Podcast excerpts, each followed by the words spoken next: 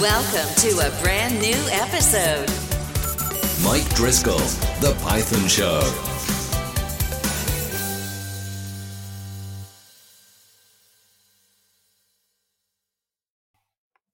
Hello and welcome to the Python Show. I'm your host, Mike Driscoll, and today we have a very special guest, Bob from PyBites. He's the co-founder of PyBites, and he does a lot of other cool stuff. Um, welcome to the show, Bob. Thank you, Mike. Thank, uh, thanks for having me. I'm excited to be here, and uh, congrats on your podcast. Um, I'm excited seeing you launch it. Yeah, well, thanks. Um, you know, I've been part of the PyBites community for a few years now, and it's it's just fun to interact with with your website. Could you tell us a little bit about yourself and you know how that all got started? Yeah, of course. Uh, I'm Bob Belderbos. I'm a software developer and co-founder of PyBites. Um, I was not always a software developer. I actually studied uh, business economics uh, back in Holland. Mm-hmm. But then I moved to Spain in 2004 and got into IT and Unix. And uh, yeah, I got a bit of the scripting bug, uh, seeing what the Unix uh, operating system was doing and, and how you could use the command line and all that. And that got me into web development, PHP and mm-hmm. later I yeah I was kind of stuck in Perl and discovered Python in 2012 and cool. was yeah with the Zen of Python I never I never looked back. It, it has been it has been a joyful ride. And then in 2016 we um, launched PyBites. PyBites initially as a technical blog. Then we did some courses mm-hmm. with uh, Talk Python we built our coding platform uh, which uh, you've been active on as well Mm-hmm. And uh, since 2020, we um, we do now as our main focus coaching, coaching people one on one. Awesome. Yeah, my my uh, work with PyBites has all been about the the code challenges, which you know my audience should definitely check out. It's a really cool product and kind of helps you learn by by coding and uh, some solving solving their unit tests, so to speak. Yeah, coding towards a test, the PyTest. Yeah, yeah. So, um, what are some challenges that you had uh, creating the PyBites platform? Could you, if you, could you tell us a little bit about that? Yeah, I can. I can also give a bit of the backstory how that came about. So um, initially, so we had the blog in 2016, 2017, mm-hmm. and we wanted to. We quickly discovered we wanted to that our theme was going to be to challenge people, right? To to learn by doing, deliberate practice, solving yeah. problems. So we started to announce these um, weekly code challenges on our blog. So we would launch a problem on Monday, and by Friday we would have a solution, uh, and we would com- we would have members of the community uh, compare their solutions um, together. Hmm. And then we wanted to automate that whole process with um, basically have a little bit of a platform to automate that pull request cycle. So that was the initial aim of the platform was to make mm-hmm. that that code submission process easier. And I'm not sure where or when, but all of a sudden we started to fantasize with um, writing Python in a browser and and automate it, and uh, so mm-hmm. not doing block code challenge anymore, but having like exercises on a platform with with automated tests, and that became mm-hmm. the platform as we know it today, with, which has grown to 400 exercises and we use uh, AWS Lambda, so functions in the cloud to uh, mm-hmm. to automate that process of running your code against uh, a set of PyTests. And yeah, it's, uh, cool. it's pretty stable now, and uh, people get a lot of value out of it because the challenges are not necessarily easy, and and you really have mm-hmm. to struggle your way through it, and also learn how to read test failing test code, and uh, yeah. yeah, so it's been a fun fun ride. Yeah, and there's beginner tests, intermediate tests, super hard tests. So you know, there's a little bit of everything. A little bit of everything. So no matter your skill level, uh, I, I, highly recommend it. I think it's a lot of fun. Well, thank you. So, yeah. Some of them are real brain teasers. So just just warning you. yeah, there's there's uh, there's something for everybody. We go from the most beginner newbie bytes where you have to just learn variables to the very nitty gritty regex or bioinform- bioinformatics mm-hmm. niche niche stuff you know yeah, there's some there's some weird corners that you don't expect to go into in on PyBites and that that's kind of what makes it fun you don't know what what the next byte will be will it be easy will it be a real challenge? Will you even understand the re- the way you end up solving the problem? yeah. So anyway, you it's not just PyBites uh, challenges though. You also have a developer mindset mentoring program. Could you, you know, tell us a little bit about that? Yeah, of course. Um, that started in 2020, right uh, before the pandemic hit, and mm-hmm. we were just, um, yeah, looking for ways we could have a greater impact, um, helping people with their developer journey, and it quickly came down to helping people one to one, right, in a coaching capacity. Mm-hmm. So getting calls, doing pair programming, doing code reviewing, and and really guiding them through the whole process because it can be pretty overwhelming, especially as you know, right in our industry, there's a there's a, mm-hmm. a, lot of imposter syndrome, there's tutorial paralysis, and people tend to consume a lot of resources, but what they actually need to do is build, um, build mm-hmm. stuff, right? build apps. So we centered the program around building two or three applications end to end, and um, yeah, you work with a dedicated coach, um, hmm. doing accomplishing that, and it has a double win in the sense that by building bigger things, you hit more issues. It's more complex, but you also come out with um, because we don't provide the projects like a bootcamp. Um, we have you define the um, the client define the projects, so they get to build what they want, what they okay. care about. So you come out with tangible projects that that yeah that that are are going to be awesome on your portfolio. Uh, what do you do if you have a client that doesn't know what they want to build? That's a good question. Yeah, that's uh, ideally they know uh, going in, but we have mm-hmm. tools, uh, mainly the portfolio assessment, where we really have the client brainstorm what their passions are, the previous experience. Okay. And we also do goal setting, so we definitely help them get to the best uh, possible apps that are in line with their career goals. That's cool. Do you like so as a coach, do you like give advice on like the whole software development lifecycle or you just like give advice like, oh, you need to add some tests here, you don't have good coverage, or this code could be better, you need to refactor it. I mean, how does that work? Yeah, the whole thing. Because by building the applications, you're going to well learn a lot of core Python. Uh, usually, learn a couple of frameworks like FastAPI or Django, mm. uh, or maybe something more geared towards data science data visualization, depending what what uh, you want to build. And yeah, as it's a project end to end, you you get into testing, documentation, CI/CD. Mm-hmm. Um, people also struggle a lot with Git and GitHub. Um. So that's that's a fundamental core skill um, that becomes second nature because everything we do through pull request uh, and that mm-hmm. professional workflow. Um, yeah, so I would say it, it would cover almost everything we do as a developer. It's a good simulation on a smaller yeah. scale how it would be to work as a software developer. That's just a smaller scale, maybe. Yeah. Hmm.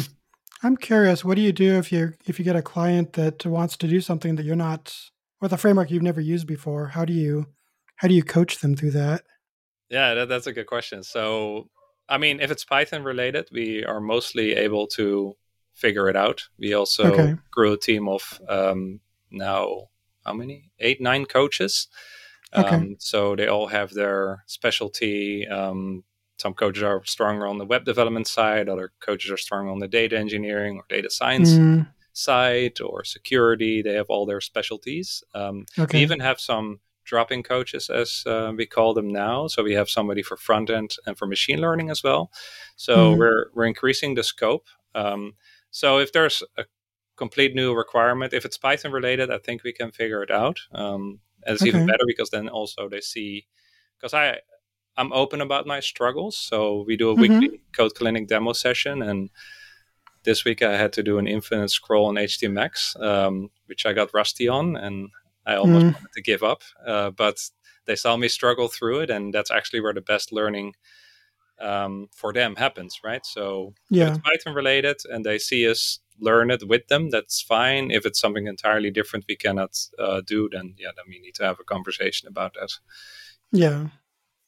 Yeah, like I just a, know a Vue.js or you know, or something entirely not Python related. Yeah. Yeah. Well, Python just has so such a wide variety of different tools and frameworks. I'm like, how do you how do you cover all of those? But sounds like you have a good team, so that's awesome. Yeah, it's it's also a bit the JIT learning approach we have, like just in time learning. So we, Mhm. we train ourselves on just to look things up as we go and, and not to get too too much uh, stuck into reading complete books. Or uh, hmm we also leverage AI tools. Uh, that's definitely a gain, um, a win. Um, although Yeah. these tools are nice, but you still have to kind of understand what you're asking. So, yeah, Yes. um, it can be challenging. Uh, it's, it's not easy, but um, and and most projects fall within regular recurring things like Django, Fast API, hmm and the, the usual stuff. Yeah, Yeah, I would expect that. But I was I was thinking like, you know, you have desktop GUIs, then you have there's just so many different web frameworks now. And I was like talking to the guy who did Robyn. I don't know anyone who does the Robyn framework, for example. So That, that then was the like, first time I heard about that on your podcast, actually. Yeah. Yeah. And so I'm like, how do you know all this stuff? Yeah. So, are there like any surprising topics that you uh, find people struggling with to learn in your mentoring program? Yeah. So, I mean, you have the technical challenges. For example, learning Django, that that's a beast, right? It's it's Mhm. that, that can have a steep learning curve because it has so many components. Um, but actually, I think the the most or the biggest struggle is really the mindset side. So more like Okay. things around imposter syndrome, uh, having the consistency to to work on a project for twelve weeks or well hmm six weeks, whatever the, the time is for that project, overcoming, um, yeah, if you get stuck, right, to actually reach out to your coach and and really persist through and and be open to ask questions. Um, so that that can be a struggle, right? So that's more like on the soft skill side, I would say. Yeah. Um, yeah. So that that was um, a bit of a surprise or shiny object syndrome, right? When people, Mhm. uh, as you say, right, there's so many frameworks and people get sidetracked because there's another sexy framework coming in, coming out, and, and they want to dive into it, and then they get distracted from the main goal, which is to build their thing in Fast API or whatnot. hmm Um, yeah, but that's that's again more. I would bucket that as soft skills or mindset. Yeah. Yeah. I'm, I'm a little bit curious since you mentioned that they you have specialty coaches. Does that mean that you know, let's say I'm creating a web framework for some some application like Twitter. You you you might coach me on the Twitter part, but when it comes to securing it, do I switch to the security coach? There's is there not a security coach? coach, yet. Um, we now have specialties uh, front end Okay. and machine learning. Uh, but yeah, that could become a requirement to have somebody for security or somebody Okay. for building your SaaS product. That could be a very cool option as well for us to add. But so far, we have uh, machine learning or data science and okay. front end. Yeah. But what I'm getting at is, it, would you switch? Like, let's say I get the front end done, but then I need to some of that data science on the back end to process the data. Would I switch coaches? Have you done So that for before? now, the drop-in coaches do like a one-time consult, um, but we're actually Okay. also thinking about doing a specialty track of six weeks. So we started Mhm. with PDM. Um, we actually built now the the other end, so the the complete novice program we uh, launched a Okay. month ago, which is PDI or PyBites Developer Init. That gets you from novice to intermediate, but we're we're also now thinking after PDM. So after PDM, we were thinking Mhm. about PDS or PyBites developer specialization, where after becoming advanced in PDM, you Mhm. branch out into a specialty, and that that's definitely something we the the what's next nice. question for us. Yeah, yeah. That that'd be cool. Yeah, there's a there's a ton of specialties, so that'd yeah, be, yeah. that'd be really interesting. Uh, yeah, there, there's a lot you can do there. Yeah, Security, yeah. yeah. System admin, data scientist. What was that one? Uh, machine learning operations, which is like DevOps but for machine learning. I've Oh, been- like I- ML ops, yeah, yeah, I just learned about that in the last month, and I'm like, that sounds really cool. yeah. It's it's, it's, never, it's never ending. Yeah, yeah, yeah, Yeah, the list just goes on. yeah, yeah. So, you know, you're an int- entrepreneur. Uh, what are some of the life, life lessons that you've learned uh, for creating all these different businesses? Yeah, that's uh, that's interesting. Um, I think you have to wear multiple hats So I'm, I still Mhm. do coding, but much less than when I was a full time um, software developer. So now I'm working with clients. Um, you need to attract new clients, so that's marketing and sales. Uh, we have a team now, so you're leading people, so you have to develop a little bit of management skills. Yeah. Um, yeah, content creation that has been always there, but it's also kind of a different hat. hmm Uh, a lot of Mhm. deep work required. Um, so yeah, I think it, definitely if you want to become an entrepreneur, you have to be pretty, yeah, a bit well rounded in the sense that you're not only going to do your favorite thing, which is coding. Uh, actually, it becomes increasingly working with people. Well, you also work Mhm. with people as software developer, but I can totally see those days that you were just sitting in your coding dungeon, right? And yeah, you would interface with people, but you were most of the time coding. You start a Yeah. business, it, it changes, right? It becomes more people, um, different hats, and also a bit of the mindset, right? Like um, when you have a job, it can be well. I was going to say pretty stable, but that's not the case anymore. hmm Um, but again, with the sales and marketing as an entrepreneur, I feel sometimes you have more responsibilities because again, you you not only have to do the work, you also have to bring the clients, etc. Right? So yeah. those are some lessons. Um, yeah, maybe you have more specific questions around that. No, I would hope that you know once you've got your your business cemented, that you know word of mouth would help with the marketing, so you don't have to do as much of it over time. That's Is true. that okay? And- good. Yeah, yeah, yeah. It is true, and I think it's it's also very important, especially uh, for coaching, um, because it's all about relationship building, um, Mhm. and that's where word of mouth is very important. Uh, I wouldn't say that marketing um, slash content creation becomes less. We're still Yeah. spending a lot of time on that. We're doing the podcast, uh, YouTube, uh, articles less, but still from time to time, uh, a lot of posting, mainly on LinkedIn. Twitter a little less, but yeah, there's hmm that's a lot, and yeah, and you know, right, because you're pretty prolific as well on on, on the. But, but Yeah. I'm pretty impressed by that. How how much you you put out and how you build your following. What? What? Uh, maybe you have some good tips for marketing. Whatever. Whatever. Whatever you use to learn how to market successfully. I, I wouldn't say I'm good at it necessarily, but it's, it is an ongoing learning. But Do you have um, any recommended resources then? Yeah, so would it even be the same, like content creation and marketing, right? Like in a Mhm. sense, content creation is also spreading the knowledge. Um, it is. and marketing is kind of a subset of that, where where you also then you know promote your your products. I think they go Mhm. hand in hand. I think consistency is important. Um, post every week. I post every day, but at least do it every week. hmm um, yeah, always come up with new interesting content. Um, yeah, and again for coaching, it's really about relationship building, right? So you we, Okay. we get people on the call, we send video messages, we follow up with them, right? So that's that's very important. Um, Mhm. So yeah, I also see it a lot as as conversation and, and relationship building. Um, that's also why we have the community. It's it's it's a friendly place, and um, yeah, we, we really want to bring also together people that are passionate about this and, and have them share and, and have Mhm. wins wins together. Yeah. Well, changing the topic slightly, have you ever thought about uh, creating uh, PyBites for other languages, like you know JavaScript or C or anything like that? Yeah, I have, um, and I was thinking about JavaScript.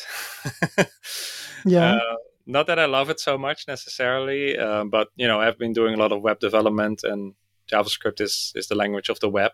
Um, Mhm. So if you're active in that space, then I mean, we have HTMX now, so you can get very slick um, website effects without writing JavaScript. But Yeah. I think regardless, you need to know at least some JavaScript if, you, if you're a web developer. So that I would has agree. crossed my mind. Um, and I even already have a domain, and, and I wanted to apply the uh, the same formula with bytes with test, but yeah, it would just be a whole different animal. And Yeah. um, yeah, uh, I prefer to focus on the, the Python and, and the coaching right now.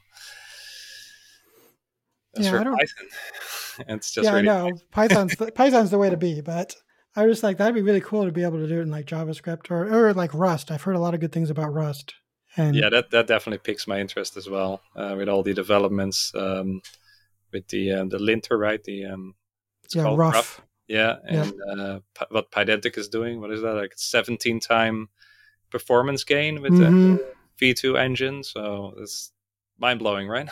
Yeah, Rust sounds like a really cool tool to combine with Python. So yeah, but I heard it's not easy to learn. It's uh, Yeah, I've heard it's not terrible. It's it's not like a C learning curve, but it's definitely more than Python is. yeah, yeah. I plan to read um, Rust in Action um, by um, McNamara. Seems Mm. to be a very good book. Also introduces you. What's also appealing to me is that what the book at least was stating was that it will also introduce you to more of computing and how how the actual machine works. So Okay. which is often abstracted away for us with Python. So that could be a nice reason, Yeah. excuse, challenge to to also pick up Rust. But yeah, I'm just too busy with Python, coaching Python people. You know. Yeah, I know. Yeah, I've, I've had a friend of mine who's who's challenged himself to learn a little bit of Rust, and he says it kind of makes you better. You think about your Python code better because your the the Rust code is all about types and making sure that, that the compiler teaches you how to write the code, and then he's like he can apply some of those concepts to his Python code and make it Yeah, better, yeah. which is which is why I'm kind of curious about it myself. Yeah, that's a good point. It's it's uh, it's similar when you move countries and then you've lived in a different country. You look back on your own country and you see it with a different a different view. You know.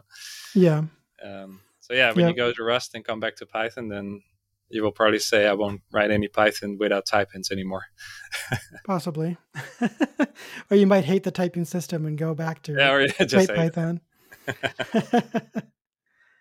"Ah, curious. uh, Do you use type hints yourself?"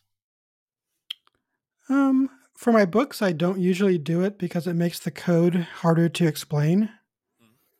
Um, but in like blog posts, I'll sometimes use it because I, um, it it it does it, it's a, it's weird. Type hints are a weird beast because in one respect you can read the code and you know exactly what's going on because everything's hinted.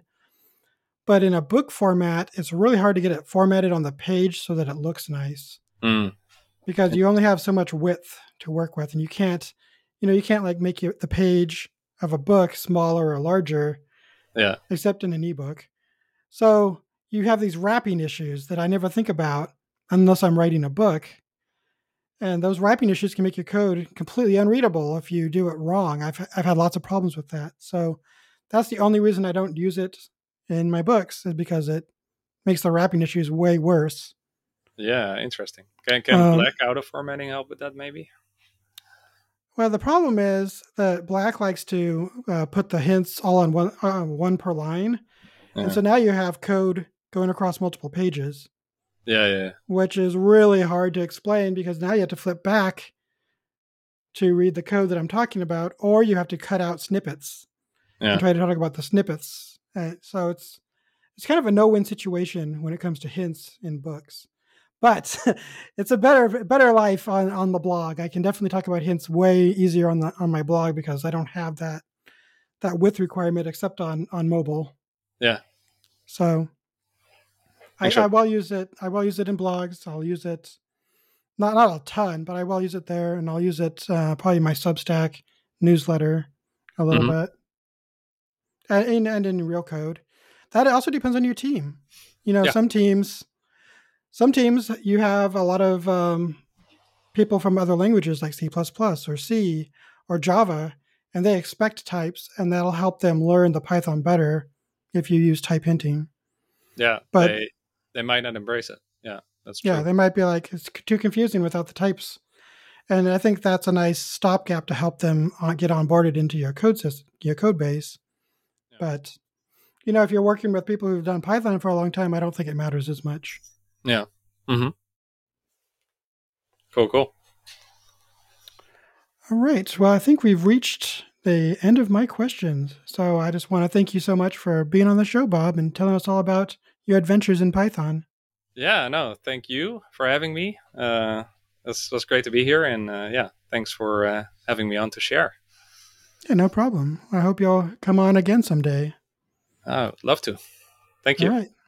Well, we'll talk to you later. And y'all check out PyBites if you get a chance. Follow on Apple Podcasts. Mike Driscoll, The Python Show.